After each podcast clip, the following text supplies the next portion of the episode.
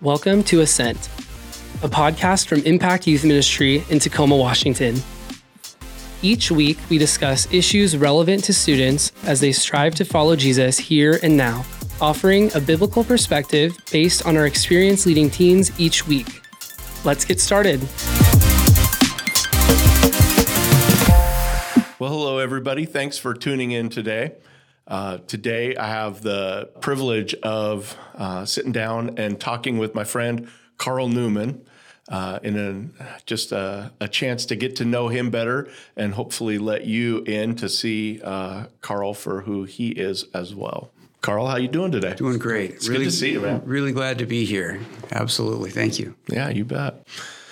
So, um, give us a tell us a little bit about Karl, a little little background, maybe some things you're uh, passionate in or about. Well, I uh, I came to know the Lord as a, at a pretty young age. You know, I'll just jump into that because that's that's colored my whole life. And we we went to a church where they did an altar call every Sunday.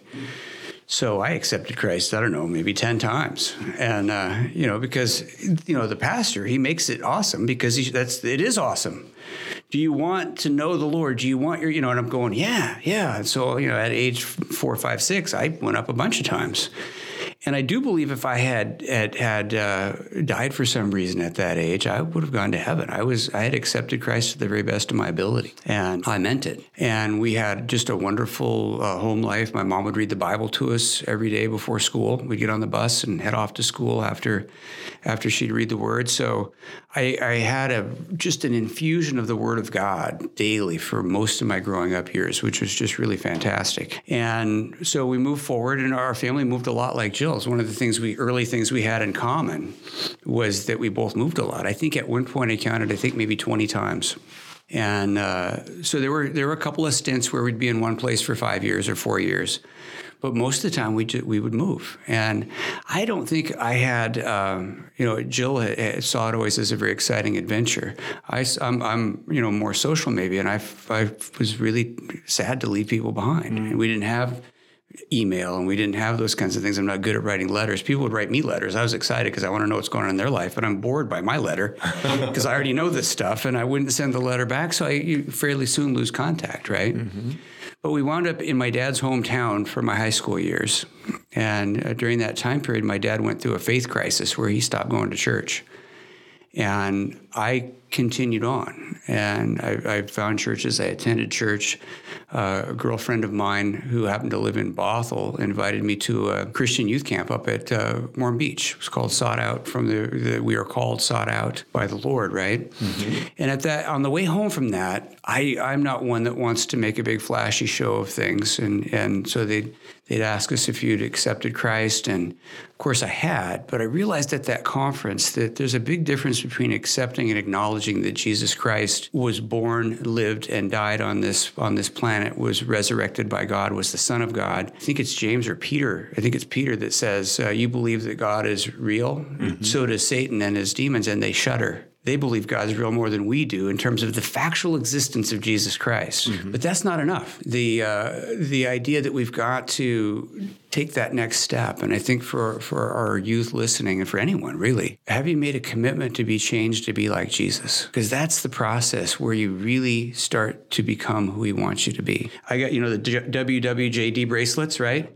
I have an invisible one. It's JWJ, jerk without Jesus. That's me. Ah. Seriously, I'm a goal oriented person lead follower, get out of my way. I got things to get, get done. done. And I would be such a jerk without Jesus. And the reason I know this is that when I am not spending time in the Word, when I'm not praying like I need to, that guy comes out. Mm-hmm. And it's like, whoa, I don't like this guy either. Yeah, you don't like me? I don't like me either right now. yeah. And so uh, God's transformative power started at age 17 when I made a commitment to be changed to be like Christ. Mm-hmm. I said, God, change me to be like Jesus. And He began to work. I remember praying uh, one day, I felt, I said, Lord, I'm a little bit selfish. Could you please help me with that? Just for the, the sake of, of context, no one had ever talked to me about being selfish at any point. So I thought I'm a little selfish. Hmm. That week, my best friend Ray, my girlfriend, my mom, my dad, every one of my brothers and sisters, and I have five of them. So all of them that were home, all three of them that were home, mm-hmm. all would say right to my face, You're being really selfish right now. in those terms. And I would get so mad, but it was so direct and blatant. And I'd look up and I'd go, Okay, okay. I'd say, I'm more selfish than I thought, God. Because what God, God gives us when we ask Him to help us with something is it doesn't take away the selfishness. He gives us the opportunity to be unselfish, meaning we have to make a choice. Because the big part of the Christian journey is God is shaping our character to be like Christ. That's the journey. A lot of people think, well, I got my asbestos underwear. I said the prayer. I got my, you know, as, as some would say, I got my get out of hell free card. But, you know, that's not what God's about. He's about changing us and shaping us to have a relationship with Him. Mm-hmm. And that's just such a powerful deal. And so God has worked on my character over many, many years in ways that were often uncomfortable uh, because all growth happens at the edge of your comfort zone. If you're not willing to be uncomfortable, you're never going to grow. So we're we're in the middle of like all kinds of craziness and chaos in our world, right? Just opportunities left and right for God to not only use us, but teach us and shape us, right? Is there anything in particular that you have going on that maybe God is teaching you or using you to even teach other people right now? One of the big things for me is I'm I'm very independent person eh, by by my fallen nature or by my design, whatever that might happen to be, or a combination thereof. Uh, being independent is not a bad thing if you're in submission to God, right? You know, being willing to go out and do things, and I, I want to get things done, that kind of thing, right? So, but for a long time, my relationship with God was one of if you if you think of an earthly father and and you go, Dad, I'm going to go out and build a doghouse in the backyard, and he goes, Great, I'll come help you. And I go, no, no, no, no, I just need your tools. I just need the toolbox and I got this. I just need your grace. I just need your favor. I just need your wisdom and I got this. Let me go do stuff for you. And God wants a relationship, right? And so partly what he had to do to get through to me is put me in situations where I had to learn to trust him when I didn't understand. You know, for a type A personality like me, tell me why. You want me to not walk on that side of the rope? I'm going to walk on that side of the rope unless there's a good reason not to. I'm not going to just follow your dumb sign, right? So I'm like that. Well, it's okay to maybe to be like that in a in a in a uh, grocery store line, or you're at the you're at the airport. They got that thing where you got to walk back and forth like a cow. I'm not going to walk back and forth like a cow. I lift the things up when I go through because there's no one in front of me. I'm not going to do that back and forth thing. That doesn't make any sense. Well, it might be fine at the airport, but it's not fine in my relationship with God. Well, it's not fine at the airport either, but it is too.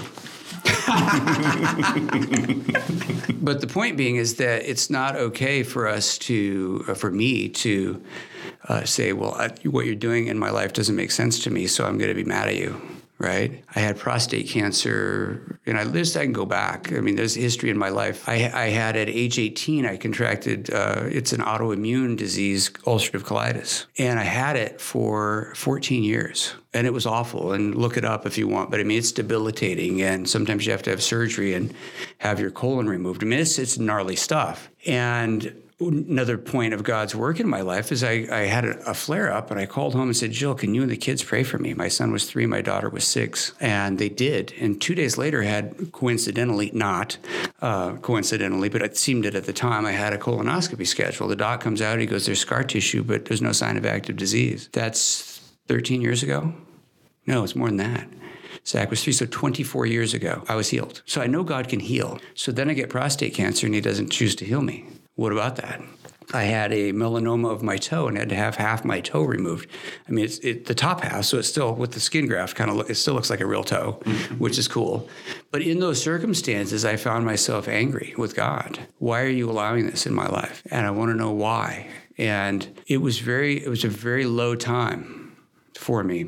And you guys knew me then, right? But what it came down to is I, it, what really scared me is I thought, you know, at some point in my life, something else is going to happen. You know, if I live long enough, my wife might die before me. Then what? You lose your faith then? You could have kept my, you could have made my wife live forever. Why didn't you? You know, where, at what point in our faith journey do we learn to say, I choose to trust you, Jesus, no matter what? And so he had to work hard on me to put me in a position where I learned that And I still got a lot of learning to go. My dad told me when I was 18, he goes, Son, you need to go out and get a job now while you still know everything. and, and I look back and he was right. I never felt more on it. I got good grades, got into a good school. I felt like I had the world by the tail. The more I learn, the more I know I don't know. Yeah. The more I grow in my faith, the more I know I need to grow. In fact, the more like Christ I become, the massive gap between him and me that I still got to grow. And I can only do that with Jesus working through me and in me and trusting him. I think that's how we can spend forever getting to know him. Mm-hmm. Just that gap will continue to grow more and more the more like him we become. Yeah, and it's just so cool to to and to me it's a cool thing. It's awesome to see that. Because as an independent minded person, I'm not going to just follow people blindly. I'm not just going to you got to earn it right? But who who has earned it more than Jesus Christ? He created the world. It's like, well, I, I met the governor, I, I met every governor of the state of Washington until the current one had a chance to do that, passed on it. Uh, read read that how you might want to. I was never, I'm never impressed because they're a person just like me, and so I'm, I'm not. Oh, well, wow! I met the governor. So if the governor's a, a man or woman like us, I could meet a celebrity. I could meet anybody, and it's like I'm not going to get blown away by that, but I'm blown away by Jesus because Jesus is awesome. And it's only recently that I've learned, as I've begun to learn to trust, to put aside that independent spirit and say, I'm bowing my knee to you because you are worthy. I can follow you anywhere. I don't even know where to go from that. That's amazing. So, with such a, a long Christian walk behind you, what do you think have been maybe your favorite parts of ministry or funnest parts of ministry or most enjoyable, fruitful, or rewarding? I would have to say that it really does, uh, having been an elder in our previous church, having uh, served with a leadership team, having done other types of ministry. You know, Jill and I do the donut ministry, uh, donuts and coffee. Send the people with gluten and dairy intolerance out to get the donuts, right? you know they'll all be there when they arrive at church. You know, no extra scooping, right? Mm-hmm. I know, think so, it's a 10th commandment or 11th commandment. Exactly. Well, I think donuts should be one of the four major food groups. I can't eat them, but they're my favorite, right? Okay, we got the donut ministry, we've got the welcome desk, and I enjoy those things because I love connecting people and I love I love uh, making people's day get off to a great start. I love making the extra pot of coffee for all the late people because when I'm not doing the donut ministry, I'm one of the late guys, right? Mm-hmm. They go, mm-hmm. You're the only one that makes it for the late people. Well, yeah, make it for my people. You know, you got to do that, right? So there's that's a good thing. Uh, but I think the greatest has been youth. I've worked with three different youth ministries, and uh, I just out of college, uh, I, I, was involved in the youth ministry at our church Calvary Fellowship in Seattle, and then uh, Jill and I worked uh, as youth leaders for the Axe Youth Co-op which was fantastic. Our kids were involved, and so it made it a, a good, easy reason to get in there and and and and, and serve in that way. It, it, that's just been great. It's just been awesome because you've got an opportunity as a middle schooler, high schooler, to chart your path for the future. The word says Satan's a roaring lion to see that, that goes to and fro on the earth, looking to, for people to devour.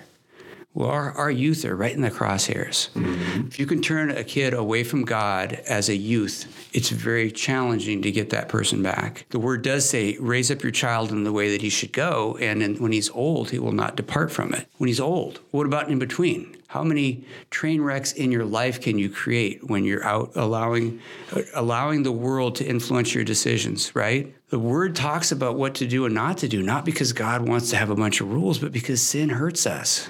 And if we can help youth to see the bright path of goodness and wholeness and well-being that he has set before us in his word, if the youth listening to this right now can can really hear and understand that God is for you. And when God is for you, who can stand against you, right? And so youth ministry is so great because here we are in a position where we can come alongside you, our impact youth, and we can help you learn from our mistakes. They say experience is the best teacher. Guess what? Other people's experience is the best experience. I drop a piano on my toe, you can learn not to drop one on yours, right? I mean, I smack my head into a brick wall, you can maybe go, wow, I don't think that looks like much fun. Maybe I won't hit that same brick wall. And so we have this opportunity to mentor and to guide and to lead and to come alongside youth that are in a position to really make an impact in the world. I see our churches and our influence in society today is very, very has waned. A lot of churches got into the social justice movement and not into the Jesus movement, and uh, and we're not influential as a moral compass and as a light in the world like we need to be. Well, our youth have that opportunity. Take your passion and your energy and pour it into making the world better, into impacting the world for Jesus, into leading people away from hell. And we can help with that. And that's why it's exciting. So my favorite is youth. That's my answer. All right. Final answer. I mean, that was just so so rich with nuggets I can't even imagine that you have any final words of wisdom that you would like to pass on. If I could only say one thing to our listeners, if, if I had just one thing to say, and I've had, I thank the Lord for the opportunity to say more than that today. We've had that opportunity, but if I could say just one thing to you, it would be this it would be take this seriously. You know, if you grew up in a Christian home and you're riding your parents' coattails, you need to know it. Have you truly committed your life to be conformed to the image of Christ. I believe it's Hebrews chapter 12 to Hebrews chapter 11. It's one of them. And it's be not conformed any longer to the pattern of this world, but be renewed, be transformed by the renewing of your mind. And the only way you can renew your mind is through taking in the Word of God and to listening to input from Christian brothers and sisters, listening to sermons based on God's Word. Be transformed by the renewing of your mind. And we all need it. And if you can engage in that process, God will work in your life in such a powerful way that you will make a difference on this planet. We all want to be on YouTube. We all want to be on Facebook. We all want our Instagram to get a lot of likes. How about getting a lot of likes in heaven because you've made an impact in the world for Jesus? That's what I'm all about. And I think you can be too. Well, that was great. Thanks so much for coming in and uh, giving us some of your time, Karl. It's been great talking to you. Thank you. And thank you, uh, Pastor Chris, for all you do for our youth. You are doing such a great job of leading our ministry. Your heart is for the Lord and the youth, and, it, and it's making a difference. Thank you. Oh, thank you.